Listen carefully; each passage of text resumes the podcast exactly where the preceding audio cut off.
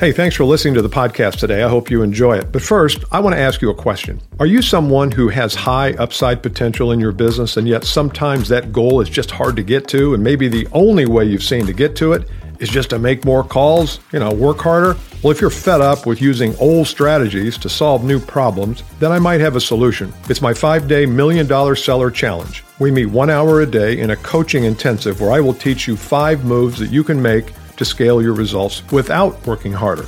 To learn more, click the link in the show notes or go to milliondollarsellerchallenge.com.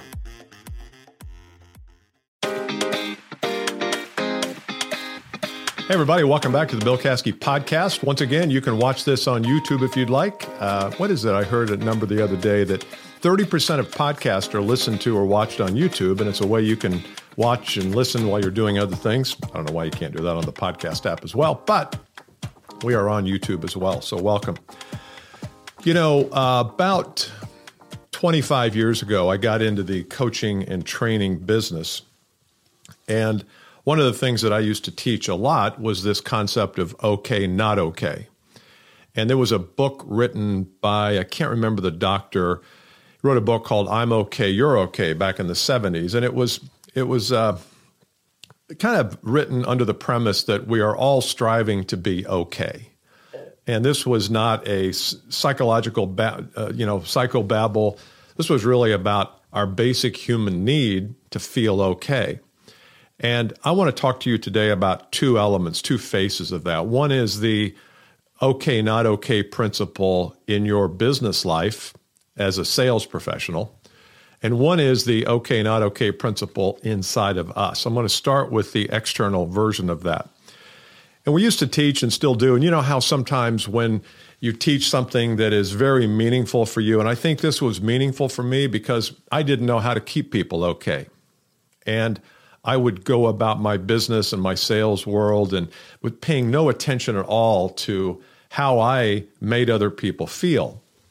And so this was really appealing to me. It wasn't necessarily a sales strategy, it was just something to be mindful of. And so the whole idea here is that your prospects, your customers are humans for the most part, unless they're a chat GPT thing or a bot.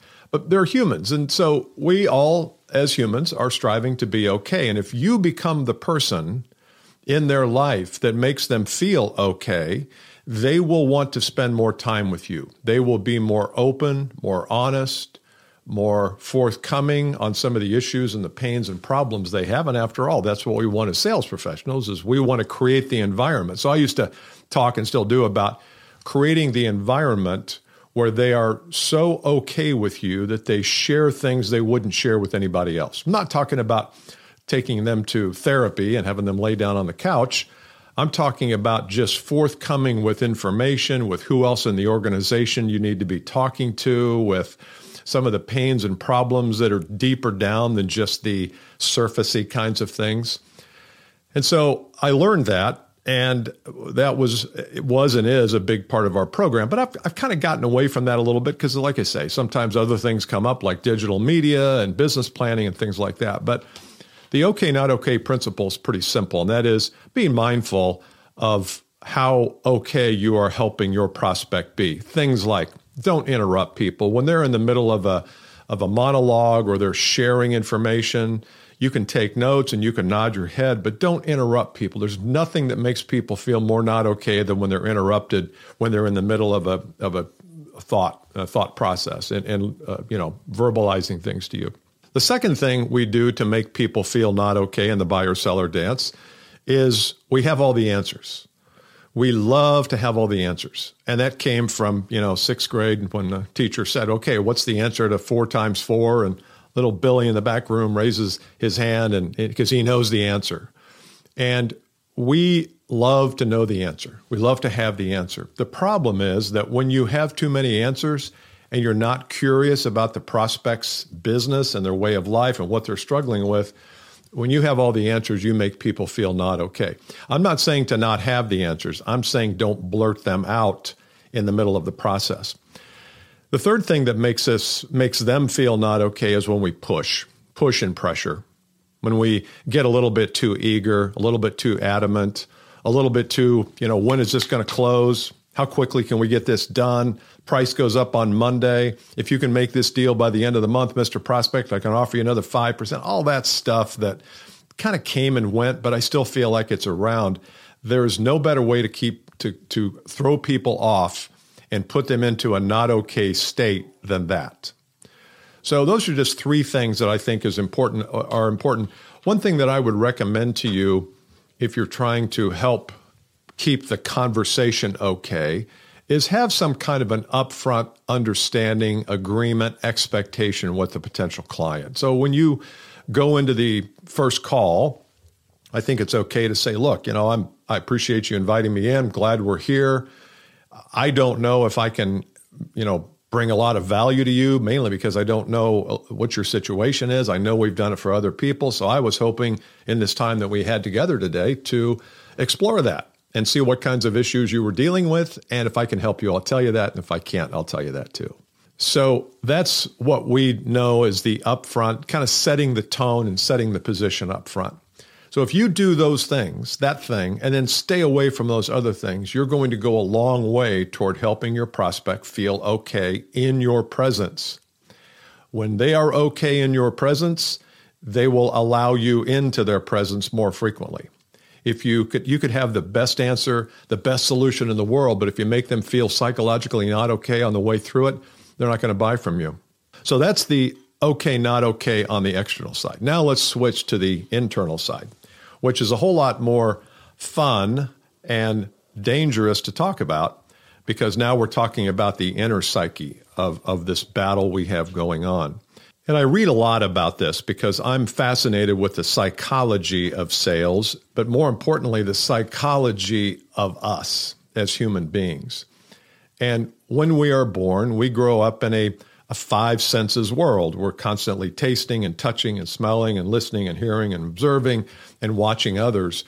Certain of those things that we pick up on, we want to avoid.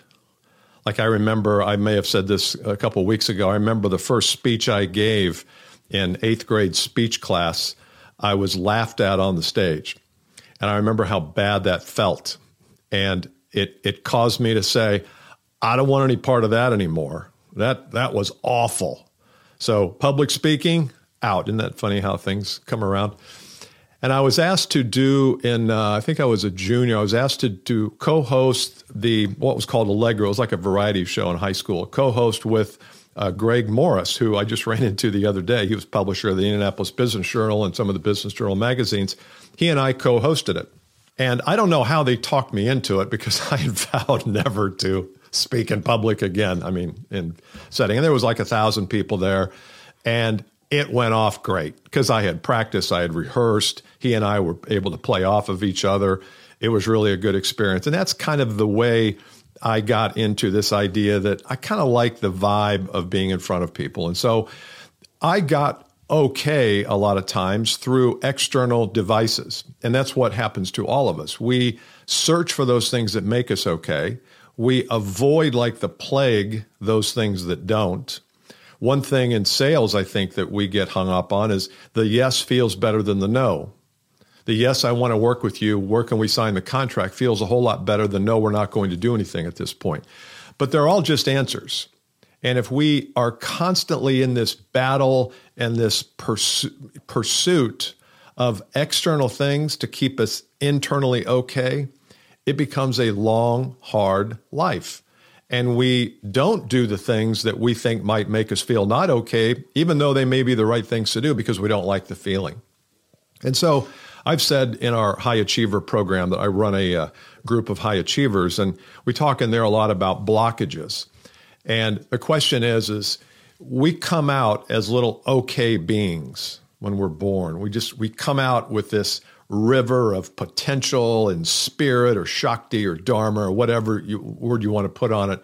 We have this river that runs through us that's totally okay, totally okay with whatever happens. But we learn pretty quickly that there are things that make us feel not okay, and so we start to suppress those things. We tamp them down. Unfortunately, then, when we have enough of those things, that uh, are in the way between us and the getting to this river of spirit and potential that we can't get to it. And so my belief is that if we can remove some of those, what we'll call blockages, and some of those things that we've suppressed, and allow our spirit to really be the driver of us, not our fears and not even our joys. Because again, as we say, that if it's external, that you're trying to make the internal feel good, then you'll be in a constant flux of what makes me feel good and what doesn't. And you won't be able to take the risk you need to take. So, at the heart of this, we want to be okay with anything. We want to be okay if the customer says no, what the customer says yes, customer says no, not now. Customer says, I don't know, your price seems a little high, but uh, yeah, come on in. Your price is always high, but yeah, I'm willing to talk. We have to let all that stuff go because we want to feel okay deep down so that that other stuff doesn't bother us. You know, we hear a lot about trigger, triggering events and people who use words that offend us. And unfortunately, I believe, and this may go against some of the you know current culture and viewpoints but if we can feel good about ourselves at all times and i know there are times where things happen a loved one dies or we get into an act uh, it's whatever. There's always things. But if we can rally from those things that happen externally and go back to the to the seat of okayness then we will let those things drift by us just like clouds in the in the day. And so part of the challenge is okay, we want to feel okay at all times because when we do, we are able to do the right things and say the right things in the sales process um, without any expectation of a result. You've heard me talk about the concept of detachment before, where we say we want to be attached to the process, detached from the outcomes. It doesn't mean I don't care. I know I get a lot of pushback on this. Doesn't mean I don't care about the deal. Of course not. You care about the deal. You care about helping people. But I can't ever be enslaved or entangled with the mess of hoping someone does business with me. And when they do, it's going to make me feel better. Because guess what? That is just not a lasting effect. Uh, this goes for goal setting too. Is if we are looking for our income goals to make us feel better about ourselves. I'm not saying don't set big income goals at all. In fact, I'm doing a webinar here at the end of April uh, called The Million Dollar Seller. And I think there are things that we can learn from these people who are earning a million dollars or more. And I'm going to share with you uh, a handful of items there. If you want to get on that, go to billcaskey.com. Should be should be up on the top uh, little banner there. You can uh, get on board that webinar. But the point is, if we're going to set big income goals, we can't be a, attached to them. We have to say, I want to grow my income from 100 grand to 500 grand. Okay, I don't need to, but I'd kind of like that. I'd be kind of curious. Let's see how we can do it. What do we need to put in place to do it? But we're not entangled with the outcome. We're not attached to the outcome. And some of you will say, well, how can you be? How can you want something and not be attached to it? You can. You can want it you can want it because you want to give money away to charity or want to give it to your 401k or to your family, or just you want to be the example inside your company for other people to grow as well. And so if you've got 10 people on your team and you're the person that gets from X to 5X, everybody else around you says, "Well, hell, if you if Bill can do it, we can all do it. And so there's a constant uplifting here that you need. And I think that's one of the best ways to look at goals is what example are you setting for those of others in the business that might also need a little bit of that inspiration. So the idea is if you feel okay internally, you will be able to take more risks, you'll be able to shoot video on LinkedIn, You'll be able to create a media campaign. You'll be able to reach out cold to people that maybe in the past you weren't able to psychologically because it was a little too much anxiety or fear around it. If you feel okay deep down, you can do any of that stuff and not be triggered by an outcome because remember, you're unattached to the outcome. So I wanted to share this with you today, and I want you to examine yourself and say, okay, if you want a lot of stuff externally to make you feel good about life internally, I would encourage against that. I would rather you say, and, and again, this is constant work for me too. This is nothing that you probably ever master, but I like the idea of being okay with yourself the way you are without any of the external stuff, the houses, the cars, the beach fronts, all that stuff. Not saying you shouldn't have them, but be okay with where you are. I think when we are, all that other stuff comes easier because we don't have a lot of emotion around it. If you don't have any emotion about whether a customer does business with you or not, internally, no internal emotion, you're detached, you can say and do the things that you can't do if you need the business. So I want you to examine that a little bit and, and ask yourself the question where in my life am I not okay? And get to the bottom of it. Find out what there is about that. For example, in my life, one of the things that I'm not okay about is is being too big for my britches, as my mom used to say, or tall poppy syndrome, whatever you want to call it, where you say, Man, I've got a lot of potential. Why am I holding myself back? Why do I have one foot on the accelerator and one foot tapping the brake? Why don't I take that brake foot off all the way and go straight ahead in the accelerator?